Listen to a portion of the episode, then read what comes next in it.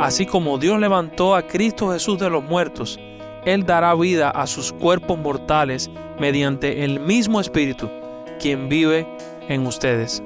Ciertamente el Espíritu Santo nos regenera, regenera al creyente una nueva criatura y lo capacita para hacer las obras de bien, las obras que ya Dios ha preparado de antemano para aquellos que están en su presencia como su pueblo.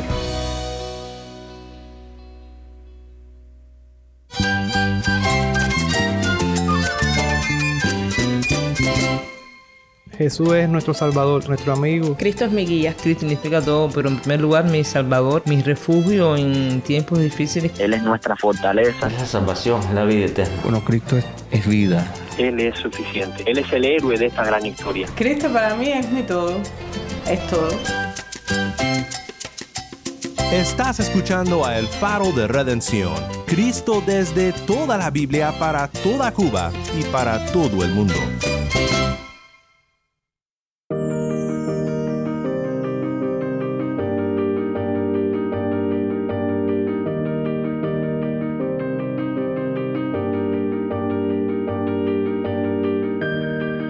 Hola, soy el pastor Daniel Warren. Gracias por acompañarme aquí en el faro. Esta semana estamos viendo otras resurrecciones en la palabra y cómo cada historia de resurrección apunta hacia la resurrección de Cristo. Nos acompañan hermanos pastores en Cuba para explorar estas historias en esta serie titulada ¿Dónde está, o muerte, tu aguijón? Para presentar al invitado de hoy, vamos con nuestra productora de contenido cubano, Jennifer Ledford. Gracias, Dan. Hoy tenemos la dicha de tener de nuevo en el faro al pastor Noel Mieles Pedraza. Dios sigue haciendo milagros hoy de disímiles maneras, resucitando espiritualmente a los hombres pecadores a través del poder de su espíritu, cambiando los corazones de piedra y poniendo en su lugar corazones de carne, aptos para adorar y hacer el bien despertando a los hombres a su voluntad a través de su palabra, abriendo caminos para el avance de su reino y dando su provisión milagrosa y necesaria y requerida en cada circunstancia y contexto a cada uno de sus hijos. No te vayas porque en unos momentos más regresamos con Jennifer y nuestro invitado de hoy.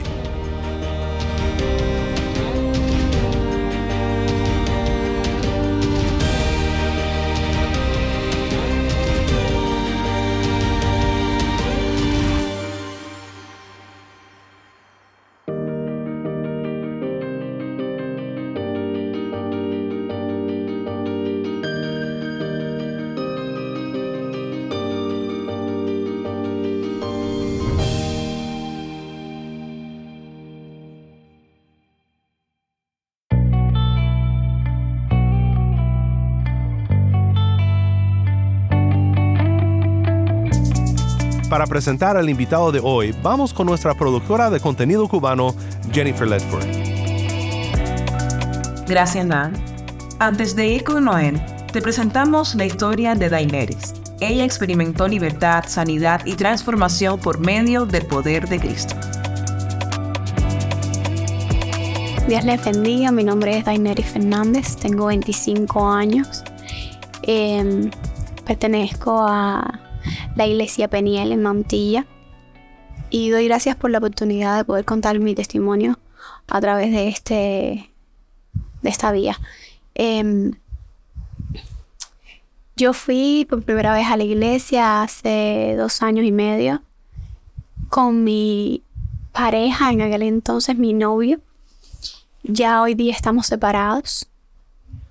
Y, y en aquel momento fui porque estaba muy enamorada de él y porque yo estaba buscando paz en nuestra relación y en mi vida.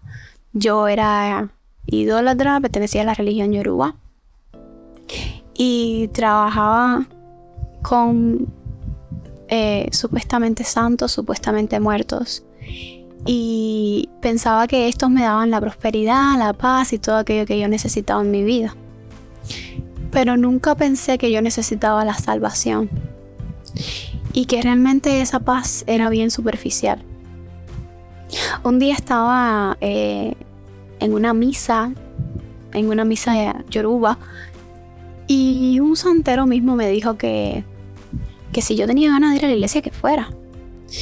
Y que si ese era mi deseo, que, que lo hiciera y que yo iba a cambiar muchísimo y que todo mi, que mi transformación iba a ser de adentro hacia afuera, que era lo que yo necesitaba y que yo iba a ser mejor persona.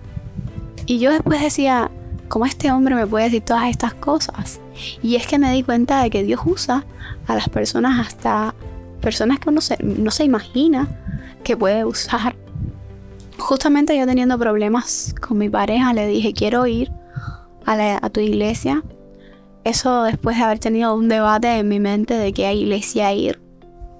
Porque yo no sabía si ir a una iglesia católica o ir a una iglesia evangélica. Yo nunca había ido a una iglesia evangélica. Sin embargo, a una católica sí, porque desde niña fui a iglesia católica con mi abuela paterna.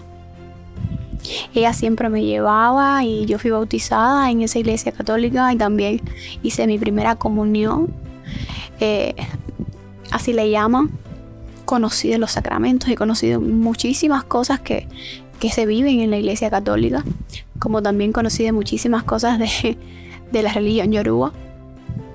Trabajé con estas cosas, pero cuando Dios me libertó, cuando realmente conocí a Jesús, conocí lo que era la verdadera paz y conocí también lo que era ser liberada de muchas cosas. Eh, em, Dios el primer trabajo que hizo, que yo recuerde, en mi vida fue eh, quitarme el insomnio. Yo sufría de insomnio y no dormía casi. Sin embargo, eh, cada noche me acostaba y decía este versículo, en paz me acostaré y así mismo dormiré porque solo tú Jehová me haces vivir confiada. Y automáticamente y increíblemente, porque es que Dios hace cosas increíbles, yo terminaba este versículo y casi estaba roncando. Dios es fiel y Él ha hecho grandes cosas en mi vida. Además de esto, me dio una familia en Cristo. Yo me sentía muy sola, me sentía eh, inútil en mi vida porque nunca logré terminar mis estudios, porque era una persona muy inconstante, no lograba terminar nada de lo que comenzaba, era bastante vaga, no hacía cosas que fueran agradables a Dios y yo me sentía sin propósito y sin plan. Sin embargo, cuando conocí a Cristo, se me comenzaron a dar oportunidades y hoy pertenezco a la alabanza de mi iglesia, estoy en el coro, pertenezco también a las danzas, he podido servir en, varias, eh, en varios ministerios, he podido estar con los niños, he podido estar con los jóvenes, he podido estar en tiempos de intercesión, de ayunos eh, conjuntos, entonces me he sentido muy útil y muy amada y muy querida. Dios a cada rato me recuerda que me ama y que me tiene en alta estima. Me recuerda lo que soy para Él. Y a pesar de que he pasado por procesos bien duros después de ser cristiana, eh, entiendo que ha sido la mejor elección. Porque vi por mi salvación, porque vi por mi paz, porque entendí que, que Jesús es el único camino y el verdadero y lo único que tengo para decir es gracias y, y nada, que espero que mi, mi testimonio, a pesar de que es muchísimo más largo y podría estar horas hablando sobre ello, sirva para, para muchos. Nada, que Dios les bendiga.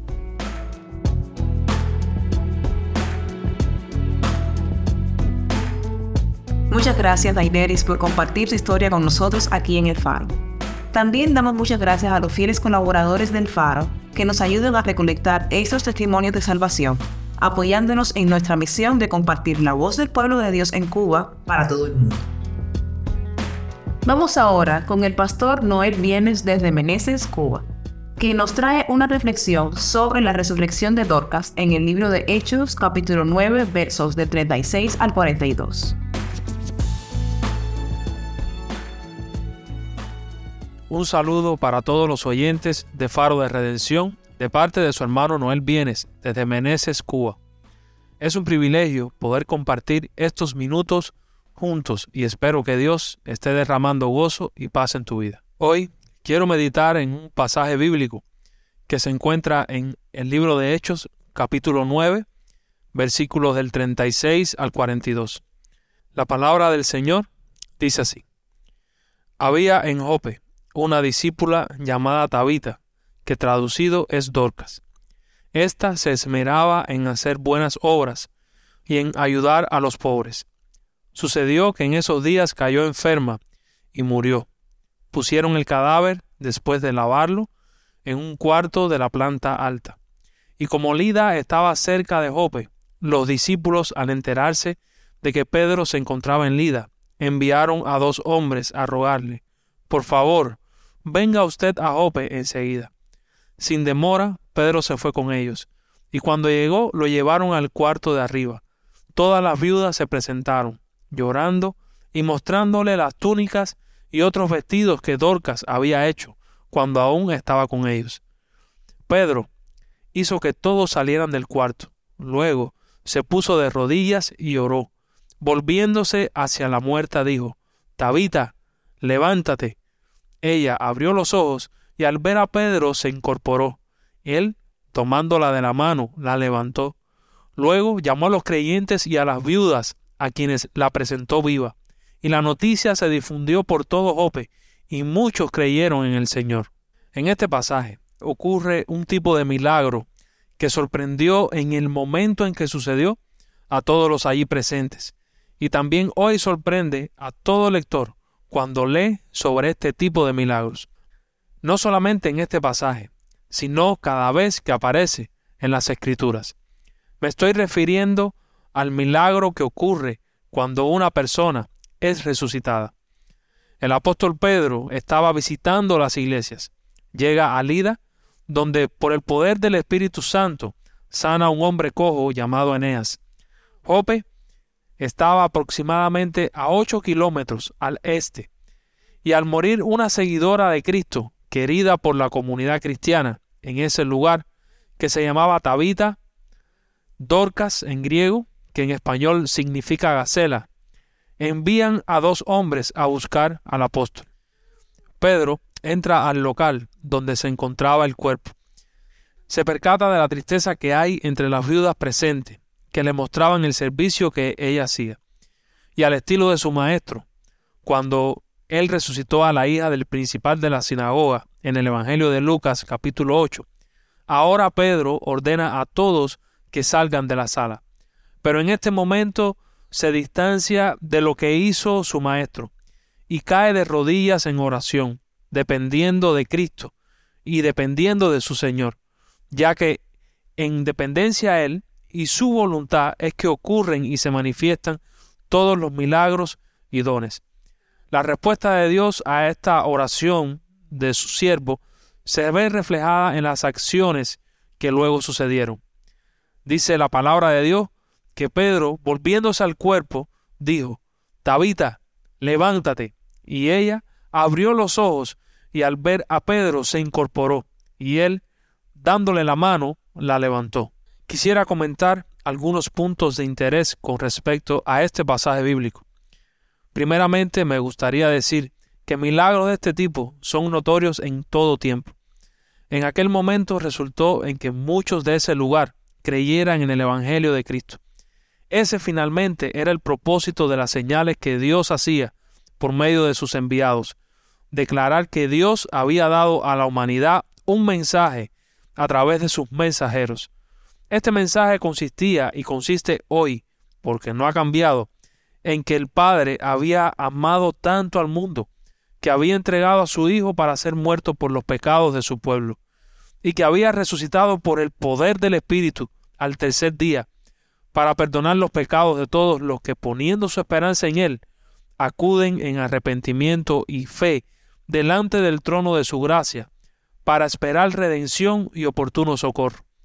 Este era el mensaje de Dios para la humanidad, y era confirmado a través de los milagros que Dios hacía por medio de sus apóstoles, entre los cuales también en ocasiones resucitaron a personas, como el caso del pasaje en el que estamos meditando. Era como si Dios estuviera diciendo, yo le di mi mensaje a estas personas y les respaldo con mi poder. Harían bien en escucharlas y en creerle. Un muerto ha resucitado con el poder de aquel que murió y al tercer día resucitó, para no ver muerte jamás. El que crea en él tendrá vida eterna y no será avergonzado. En segundo lugar, quisiera considerar la actitud de Pedro, aunque ya comenté algo sobre ella, pero quisiera compararla con algunos en la actualidad que se hacen llamar apóstoles y arrogantemente intentan decirle a Dios lo que tienen que hacer, cuando el apóstol que caminó con el Señor obraba los milagros en sujeción total a Cristo y su señorío. Los que se dicen apóstoles de hoy reclaman y Pedro se arrodillaba humildemente. Los que se dicen apóstoles hoy declaran, cancelan, decretan soberbiamente y Pedro ora en su misión. Los que se dicen apóstoles hoy se centran en la prosperidad, felicidad, éxito de la persona y Pedro, por medio del poder del Espíritu, resucita a una persona para que la señal sirva para que la luz del Evangelio se expanda y el reino del Señor avance. Otro punto a resaltar sería que si bien Dorca fue resucitada por Pedro, ella eventualmente partiría de este mundo una vez más para encontrarse con Cristo cara a cara en las moradas celestiales. En este sentido, fue una resurrección temporal, aunque ella ya tenía garantizada la resurrección eterna, ya que siendo seguidora de Cristo, tenía el sello del Espíritu Santo dentro, que es la garantía, las arras de la promesa que Dios le ha hecho a todo cristiano, la cual es una nueva vida, que es eterna, sin pecado, sin corrupción, sin dolor, sin muerte y lo más importante, conociendo a Dios y siendo su pueblo para siempre. Declara la Escritura en el libro de Romanos capítulo 8 versículo 11 que el Espíritu de Dios, quien levantó a Jesús de los muertos, vive en ustedes. Y, así como Dios levantó a Cristo Jesús de los muertos, Él dará vida a sus cuerpos mortales mediante el mismo Espíritu, quien vive en ustedes. Ciertamente el Espíritu Santo nos regenera, regenera al creyente una nueva criatura y lo capacita para hacer las obras de bien, las obras que ya Dios ha preparado de antemano para aquellos que están en su presencia como su pueblo. Pero no solamente el Espíritu Santo da vida y regenera el corazón aquí en la tierra, sino que es por ese mismo poder o es por ese mismo Espíritu Santo, por su poder, que también tenemos esperanza y tenemos la garantía de que vamos a estar donde Cristo está y que así como Él resucitó, así también sus seguidores y sus, hijos vamos a resucitar. Tabita no resucitó simplemente porque hacía buenas obras, sino porque era el plan de Dios para ese momento que Dios se glorificara en este acto milagroso y también fuera de renombre para todos aquellos en esa región de tal manera que el Evangelio se expandiera. Por último, quisiera expresar que hoy Dios sigue teniendo mensajeros con la misión de predicar su mensaje. Toda la iglesia está llamada a la gran comisión de anunciar el Evangelio de salvación. Y de una forma u otra, o con diferentes estrategias, en diferentes contextos, tenemos que llevar a cabo la misma misión, dependiendo del poder y la presencia del mismo Señor. Al igual que con Pedro, Jesucristo ha prometido que su presencia y poder iría con sus hijos en esta maravillosa tarea. Entonces sí, Dios sigue haciendo milagros hoy de disímiles maneras, resucitando espiritualmente a los hombres pecadores a través del poder de su Espíritu, cambiando los corazones de piedra y poniendo en su lugar corazones de carne, aptos para adorar y hacer el bien, despertando a los hombres a su voluntad a través de su palabra, abriendo caminos para el avance de su reino y dando su provisión milagrosa y necesaria y requerida en cada circunstancia y contexto a cada uno de sus hijos. A veces no vemos pasar lo imposible porque no nos aferramos al invisible y queremos hacer nuestros planes en nuestras fuerzas y capacidades.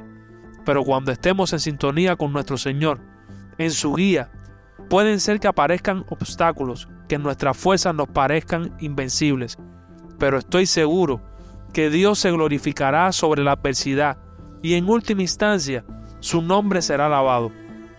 Dios no conoce la imposibilidad y el que con valentía se atreva a caminar en su voluntad y en su misión, verá su mano de poder en su andar diario. Que Dios le bendiga.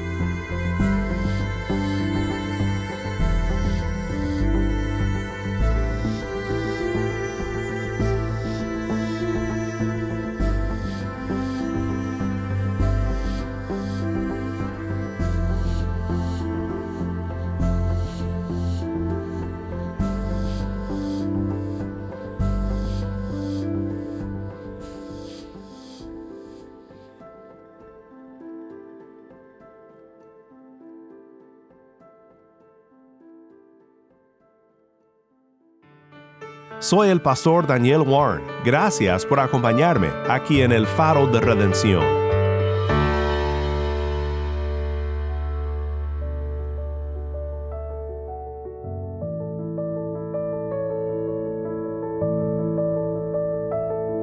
El Faro de Redención como programa radial fue ideado para Cuba pero ha crecido a un nivel global y si estás en sintonía fuera de Cuba, te agradezco por pasar estos tiempos con nosotros estudiando temas que nos fortalecen en nuestro caminar cristiano. Para más información sobre este ministerio y sobre cómo tú puedes formar parte de nuestra misión, visita nuestra página web elfaroderedención.org. Nuevamente nuestra página web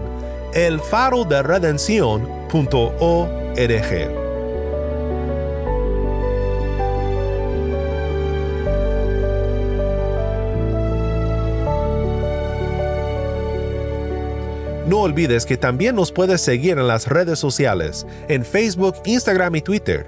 Solo busca El Faro de Redención. Allí encontrarás más contenido durante la semana para animarte en tu fe y para mantenerte informado sobre el ministerio de El Faro. Si esta programación ha sido impactante para ti, queremos saber de ti. Puedes escribirnos al correo electrónico ministerio arroba Nuevamente nuestro correo electrónico ministerio arroba o mándanos un mensaje de voz a nuestro número de WhatsApp y cuando nos lo mandes indícanos si podemos incluir tu mensaje en un futuro programa. Nuestro número de WhatsApp es 1-786-373-4880. Nuevamente nuestro número de WhatsApp 1-786-373-4880.